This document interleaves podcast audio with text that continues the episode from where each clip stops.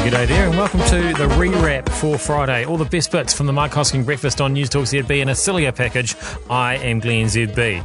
And this morning, uh, power prices, uh, they seem to keep going up. The government wants to do something about it. Other prices, they're going to be going up. And I don't think the government can do anything about it, although they're partly responsible. We'll mark the week. It's Friday. That's what we do. And um, we also often talk about the Warriors. And when I say wait, we, I mean Mike does. Uh, but specifically this time, uh, they're rethinking their bubble situation and their home game situation. But before any of that, uh, the vaccine rollout. Uh, it really is stumbling along, even though it's only just started, and, and they couldn't even roll it out to this lemon security guard, and he got the COVID. Here's how we end up with a mess. This is a case study for you. We end the week understanding that the vaccine rollout is not going to plan, but then part of the lesson is it was never going to. The leaked paper showed us we are hundreds of thousands of jabs short of where we should have been. We also now know there are 300,000 doses waiting to be used, but under half the vaccinators are actually vaccinating. This too should not be a surprise. Doesn't make it right, but it shouldn't be a surprise. This is merely an extension of what has already played out over the past year. To put it in a simple sentence, if it's the Ministry of Health in charge of it, it'll be cocked up. From the very beginning of COVID, they've been found wanting, from the PPE to the flu jab last season to the testing kits that weren't there, to the measles export to the islands and the ensuing fury, to the MIQ leaks and the appalling track and tracing that had us in lockdown, not tracking and tracing as we should. Everything they've touched has turned to shite. Roche and Simpson spelt it all out in the report released on the eve of Christmas so we wouldn't notice. The review done just a week or so back into the last major lockdown spelt it out as well. All the processes that weren't followed, the advice that wasn't sought, it's the same story every time. And now it's the vaccine. And here's the real problem Ashley Bloomfield. Because the Prime Minister didn't have a clue what she was doing at the start of all of this, she hooked into Ashley. It's what Labour governments do. Because they don't come from business or the real world or have any experience outside of university or unions, they rely heavily on wonks. Ashley was Ardern's wonk. Trouble was, once we fell in love with Ashley, she couldn't ditch him. She couldn't do what she really needed to do, also because she has no backbone has never sacked a person in their lives.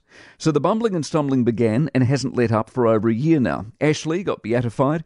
Ashley, the media influencer, the star of dancing videos, friend of Jimmy Neesham, charity rugby player, Ashley made himself indispensable, at least politically.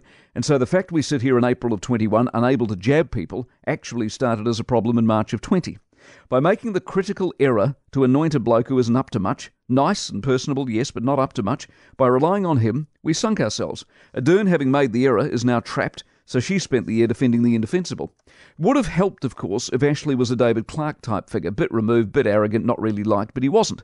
He turned out to be a good bloke, but he's still hopeless, and that's why we are where we are. It's why it won't change, and it's the quintessential example of the simple truism if you cock it up on day one and refuse to acknowledge the mistake, you never really recover. How hard is it to just get heaps of vaccines and heaps of needles and put them in heaps of arms?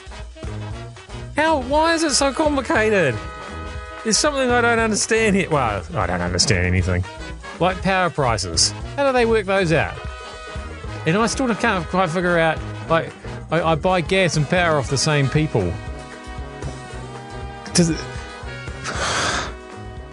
That's a different thing, isn't it? Megan Woods had a busy day yesterday. One was the business of wholesale electricity, and the other was the business of coal burners. The coal burner side of it we'll come to later on in the program because that's slightly more interesting. Uh, but she was questioning or seeking advice about whether the wholesale electricity prices are too high. And every time the government raises this, I'm, I'm fascinated to remind you about Chris Faafoi's promise that when they had a look at the petrol industry, you were going to be saving 33 cents a litre because, of course, you were being fleeced, to quote the Prime Minister, you were being fleeced.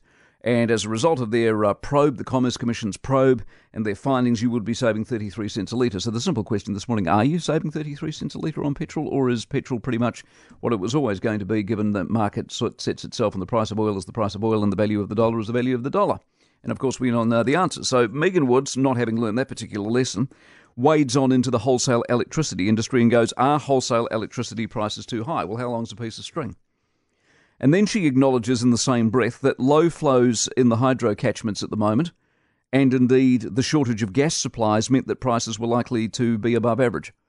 So, what she's saying is she's had a look at the market, and when there's no water and there's no one really responsible for water apart from infrastructural investment in building more dams to capture more water, and of course gas supplies, and you go directly back to the government and say, well, why, why, why have we got a shortage of gas supplies? Megan? Have you looked at Taranaki lately? And so You've answered your own question, but that won't stop them interfering further and coming up with, well, is it 33 cents a litre of petrol all over again? I mean, if they could get petrol down by 33 cents a litre, it would make a big difference to inflation, wouldn't it? Uh, given that they've done other things that's made prices go up. Uh, this is from Retail New Zealand. So you've got the minimum wage rise, you've got the incoming sick leave entitlements, you've got the cost of freight almost doubling, you've got the international procurement prices, you're pushing up the price of everything clothing, footwear, appliances, homewares, hardware, sporting goods, grocery items. Uh, the cost bases, the overheads are growing at alarming rates, and it's all coming to your pocket. We're paying for this. This is uh, it's some of it, not all of it's government policy. The minimum wage and the sick leavers. Uh, it's not the government's fault that the ship got stuck in the Suez Canal, and it's not the fault of the government that the uh, the containers are an issue around the world. But it, it all comes together, and it's life is getting more expensive. Now, the thing about that that's interesting or worrying is you get inflation, and the moment you get inflation, you get the Reserve Bank involved. And the Reserve Bank has a mandate to keep inflation under control. And the way they do that is to increase interest rates. So let me ask you this question. What's going to happen in a in a country and an economy that's already in recession, which ours is, if we start getting inflation and the Reserve Bank has to increase interest rates? And the reason they haven't increased interest rates is because we're in recession. See where that's going? What is it about these kinds of conversations that make my head spin round and round and round? I've always been the same. Like since I was at school, and you know we had to do economics. Um, and as soon as it's anything to do with money, currency, interest, any of that stuff, my head spins round and round and round, and all of a sudden everybody sounds like the adults on the Charlie Brown cartoons, on the Peanuts cartoons. You know, where they just talk like, and you can't really understand what they're saying. You get a tone, but that's about it. Is it just me? It's just me, isn't it? Quick, let's mark the week. It's Friday. Uh, the bubble, eight. Too late, too long, too delayed, but we got there at last, so it's good for a lot of reasons. Air New Zealand's record, for example, eight. Record day for Tasman sales proves we aren't all afraid of life, and that's wonderfully reassuring. And no, one day's bookings do not make a resurgence, but I have a good feeling about this. Uh, the MIQ revelation out of this bubble, too. See, this was the untold story of the week, really. It's a scandal. This should have opened up way more rooms, way more space for all of those we desperately need to get in here, and yet it did the exact opposite. It's such a cock up and a miss. Apples, too. See, that's your real scandal here. Millions and millions of dollars of fruit on the ground. That's why we want Faafoi on the program, because the government insisted that hiring locals was the answer. Well, it wasn't, was it? The choo choo train from Hamilton 4. The tragedy here is it's actually a good idea. If only they'd done it properly, like, you know, point to point in a train that was actually faster than a car. Speaking of which, cars, nine. Our greatest stats ever for March. Never sold more cars in March than we have this past March. We love cars. Public transport, three. Well, in the main centres, roads are back to normal, but ferries aren't, buses aren't, trains certainly aren't. Auckland's going to lose $90 million on the trains. How much evidence do you want that theory doesn't get you to work or school? Movies, seven. 137,000, as I told you earlier, went to the um, went to the movies the other weekend, a post-COVID high. Hopefully, proof that the industry isn't dead after all.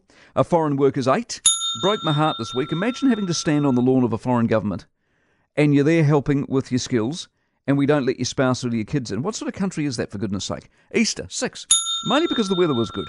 But what about all those rules, eh? What about those unions whinging about the Wanaka supermarket, a town whacked by COVID? But oh no, let's stay at home. What a bunch of halfwits. Joe Wheeler, six. Sky should not be standing him down this weekend. Yes, he made a fool of himself, but he apologised, and I suspect he learned. The last thing we need is Sky joining the cancel culture pile on. Paul Simon, seven. Sing, the latest to uh, sell his back catalogue. I assume he doesn't need the money, but also I raise it so I can play some Paul Simon. Let's play some Paul Simon. Where's Paul Simon? Sing, there we go. One track pony.